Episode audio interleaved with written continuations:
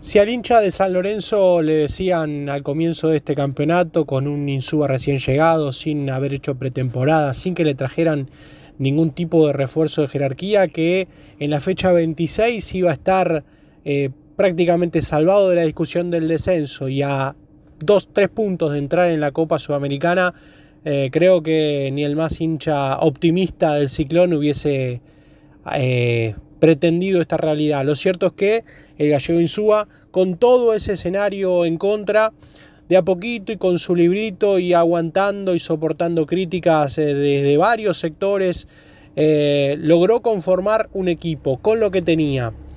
Con la premisa clara de siempre de eh, establecer el, orden y, y, cuidarse defensivamente y después si se puede ir a ganar el partido. Así de a poquito fue construyendo San Lorenzo un equipo con esos famosos cinco jugadores en el fondo, que él dice que son tres, y que ayer podemos darle la derecha al gallego, fueron durante gran parte del partido tres defensores, ¿por qué? Porque con la novedad de la inclusión obligada de Luján por Giai expulsado y de Braida por el otro sector, un Braida que reinventó el gallego Insúa en esa posición, jugaron mucho más adelantado que lo que acostumbran y la línea de tres conformada por Hernández, por Gatoni y por Campi, que jugó en lugar del lesionado este, Zapata. Eh, sí jugaron más adelantados y fueron tres defensores por momentos, con muchos volantes, con la novedad que fue la inclusión de el perrito Barrios para acompañar en esa función casi de doble 5 a Jalil Elías por la ausencia obligada de Méndez también tocado. Y después arriba con Bombergar por un lado, Vareiro por el centro y Ceruti por el otro costado. Esa fue la disposición que tuvo San Lorenzo ayer para ir a Junín e imponer su idea de juego. Terminó ganando 4 a 2 con un primer tiempo prácticamente de los mejores que tuvo San Lorenzo en el campeonato. Fueron los mejores 45 minutos de San Lorenzo en el campeonato. Terminó 3 a 1 por una injusticia del VAR que dio por válido el gol de Sarmiento cuando hubo una clara infracción en el inicio de la jugada contra Braida. A pesar de eso, San Lorenzo se pudo reponer. Iba ganando 1 a 0, decíamos, con gol de Braida. Lo empata Gondú. Y después Bombergar pone el 2 a 1 cuando el partido ya estaba en la recta final de la primera etapa, a los 42 minutos, y Vareiro a los 45 termina a poner el 3 a 1, que le da justicia a esa holgura en el marcador porque San Lorenzo había sido mucho mejor que Sarmiento en los primeros 45 minutos. Y después este, hubo un, cuarto gol de San Lorenzo, otra vez de Braida. Braida convirtió los primeros dos goles desde que viste la camiseta de San Lorenzo y seguramente tuvo un partido consagratorio. Fue un partido de 9-10 puntos, al igual que el que jugó el Perrito Barrios, que renovó justamente el viernes pasado vínculo con San Lorenzo hasta finales del 2024. De a poquito San Lorenzo y con, mucho corazón va queriendo enderezar un barco que a, a las claras estaba a la deriva eh, en cuanto a la dirigencia, en cuanto a lo futbolístico, en la llegada del Gallego Insúa. Después descontó Sarmiento sobre el final con, un gol de Quinteros, el primero la igualdad la había marcado Gondú.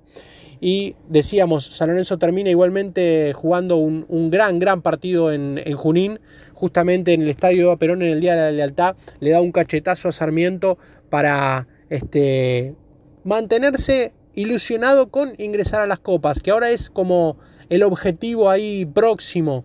Es difícil porque pelea contra Estudiantes y contra Atlético Tucumán y eh, San Lorenzo, bueno, debe ganar obviamente su partido del fin de semana contra Aldo Civi, Aldo Civi ya descendido. Pero insisto, esa sería la frutilla del postre para un equipo que eh, prácticamente tuvo que resurgir desde las cenizas y que mucho, mucho tuvo que ver el gallego Insúa, con aciertos y desaciertos sobre la marcha, pero sí, sobre todo con una idea clara encontró un arquero que es batalla nada más y nada menos que relegando a Torrico, que el fin de semana va a atacar, va a atajar, mejor dicho, en una especie de despedida de, San Lorenzo, seguramente contra el Civi, pero batalla se hizo fuerte en, el arco de San Lorenzo. Encontró en Gatoni, que si bien ayer no tuvo un gran partido, el, capitán y uno de los baluartes de la defensa, junto con el colombiano Zapata, que le aportó este, la, la experiencia. Giai por los costados que ayer no estuvo, pero también es un, jugador importante. Braida, un invento totalmente del técnico, un jugador que es volante ofensivo o delantero y lo puso a jugar de tres y, de a poquito se fue ganando con, mucha garra y en los últimos partidos con fútbol también y ayer siendo una de las figuras un, lugar en el 11 inicial. Y después decíamos, eh, Jalil Elías con esa función este, a veces de número 5, a veces de número 4, ayer terminó jugando de número 4 con el ingreso de Ortigosa en los últimos minutos. San Lorenzo de a poquito, con mucho trabajo y mucho que ver, decíamos, con lo que tuvo que ver la mano de Insúa, fue encontrando y escalando posiciones. El objetivo era salvarse del descenso y estaba clarísimo que era ese.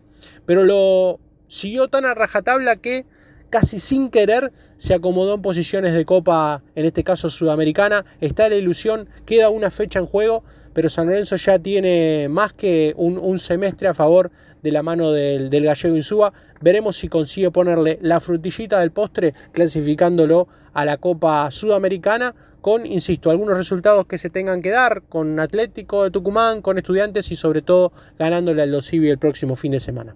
Informó para Examen Deportivo Fernando Neira.